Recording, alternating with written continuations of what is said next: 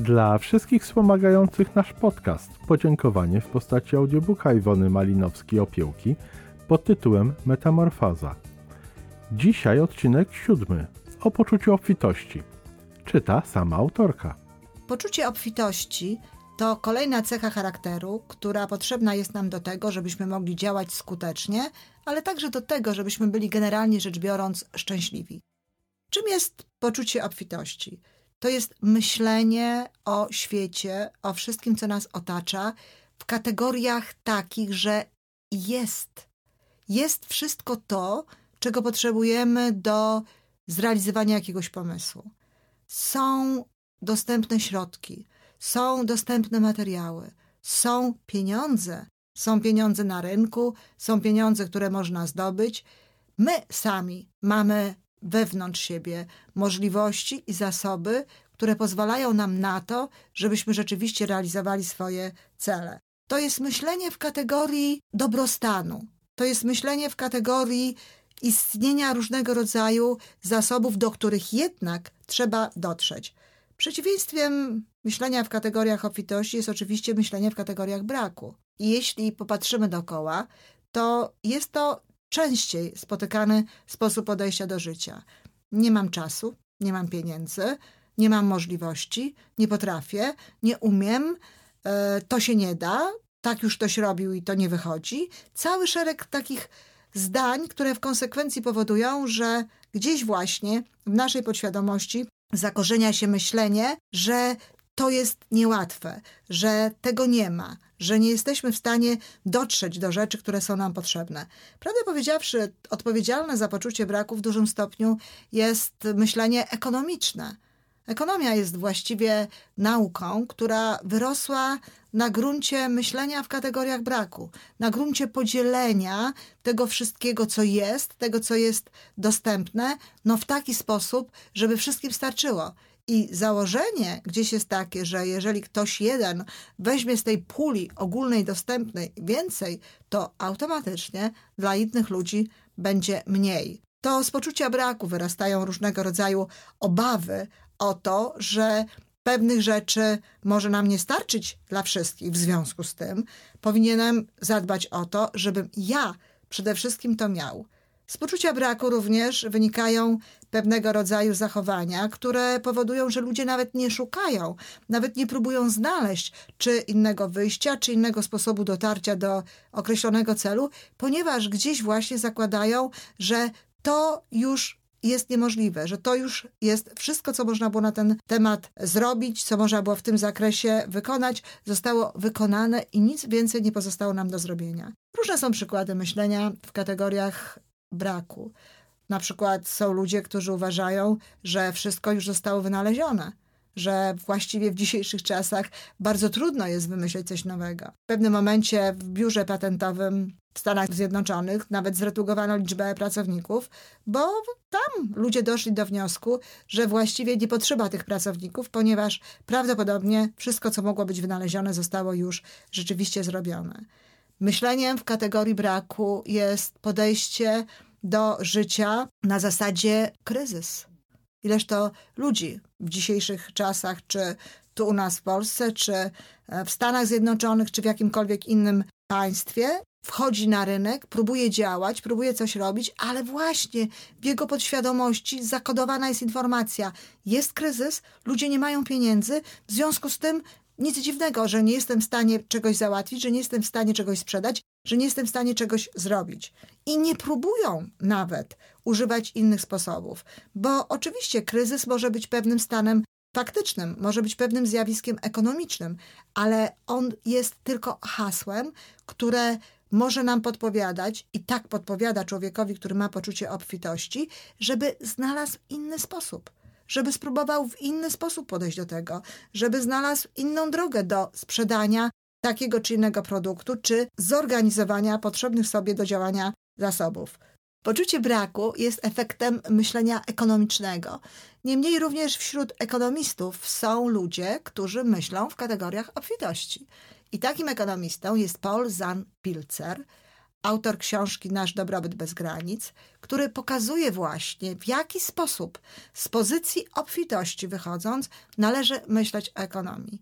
Należy myśleć o tym jako o wciąż odnawialnym źródle różnego rodzaju zasobów. Jeśli mielibyśmy porównać, a tak się często porównuje w ekonomii, pewną e, pulę środków dostępnych do tortu czy do jakiegoś dużego y, plastra pizzy, to nawet jeśli tak do tego podchodzimy, to trzeba myśleć w kategoriach, że jest to pizza, która się wciąż odnawia. To jest to ciasto, które się wciąż odnawia, czy tort, który się wciąż odnawia. I od naszej inwencji, od naszego sposobu myślenia, od umysłu człowieka, od naszego mózgu zależy w dużym stopniu to, żeby te dostępne, te potrzebne nam zasoby cały czas się powiększały. Tak, bierzemy, tak, korzystamy, tak, wykorzystujemy różne rzeczy, wykorzystujemy różnego rodzaju surowce, zużywamy je, ale jednocześnie nasz mózg, nasz umysł pracuje nad tym, co nowego możemy stworzyć, w jaki nowy sposób możemy zastąpić na przykład źródła energii czy innego rodzaju potrzebne nam rzeczy. Dokładnie tak samo jest w działaniu.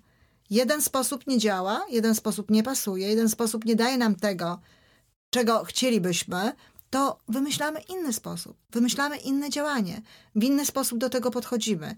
Niemniej szukamy rozwiązania.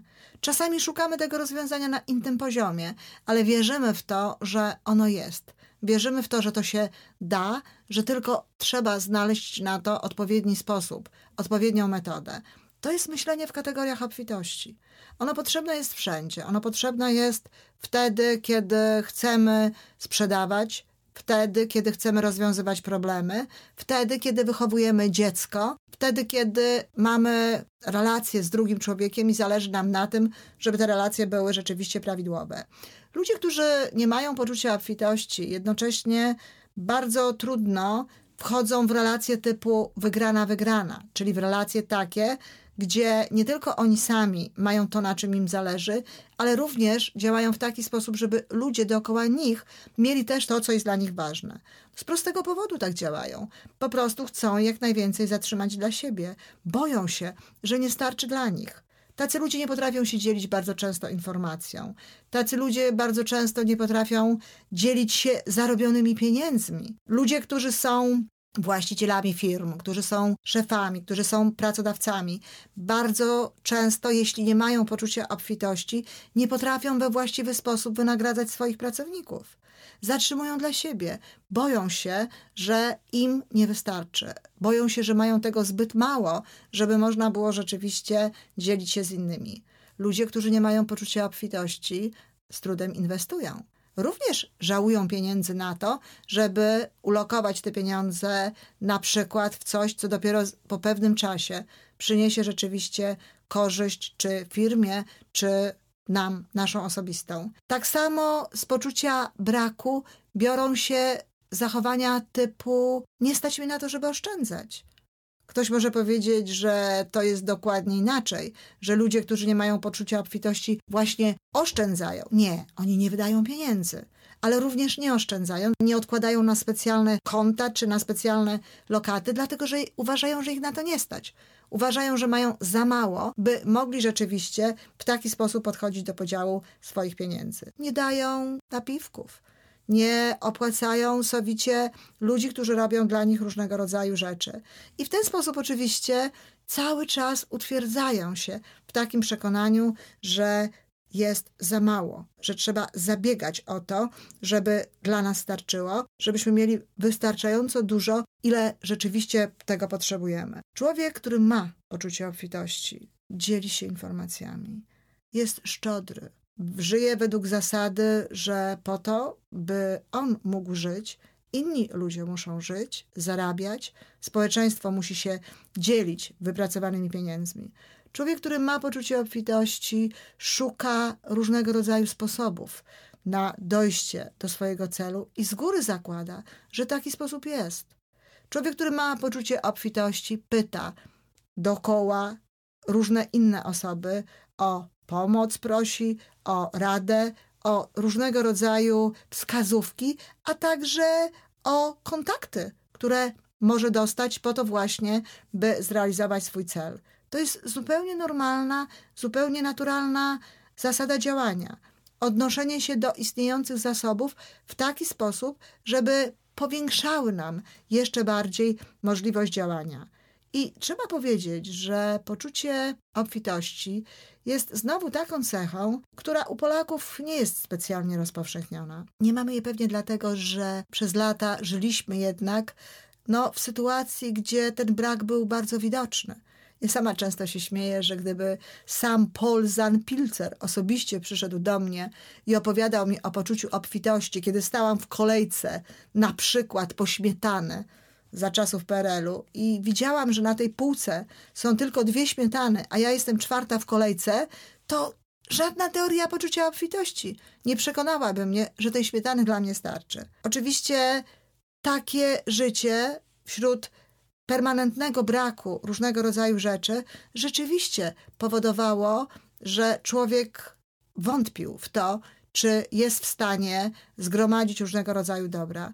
Ale proszę popatrzeć, że nawet w tamtych czasach, nawet w tamtej rzeczywistości byli ludzie, którzy uruchamiali swoje poczucie obfitości, którzy mieli to poczucie obfitości i wyczarowywali z tych samych produktów, które były dostępne dla wszystkich, fantastyczne posiłki, bardzo dobre stroje, bardzo ładne e, sukienki czy bardzo ładne wnętrza mieszkań.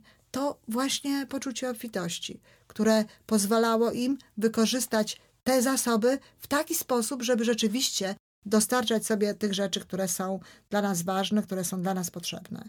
Co można zrobić, żeby budować poczucie obfitości? Bo oczywiście jest to również cecha, nad którą można pracować i o którą można zadbać. Przede wszystkim trzeba przestać koncentrować się na tym, czego nie ma. Trzeba przestać powtarzać: Nie mam pieniędzy. Trzeba przestać mówić o Polsce jako o biednym kraju. Nie robi nikomu niczego dobrego w naszym kraju, kiedy opowiadamy sobie, jaka to Polska jest biedna, używamy tego sformułowania i cały czas porównujemy ją pod różnymi poszczególnymi względami do tych krajów, w których akurat pod tym względem jest lepiej. Ktoś, kto żyje w kraju, o którym przekonany jest, że jest biedny, działa zupełnie inaczej niż ktoś, kto żyje w kraju, o którym przekonany jest, że jest bogaty, że jest krajem, gdzie jest dostęp do różnego rodzaju działań. Oczywiście zwalnia się wtedy również sam z odpowiedzialności za efekty swojej pracy. No jak mogę w takim kraju, który jest biedny, gdzie ludzie nie mają pieniędzy, jak mogę dobrze sprzedawać? Jak mogę dobrze funkcjonować? Jak mogę sobie dobrze radzić?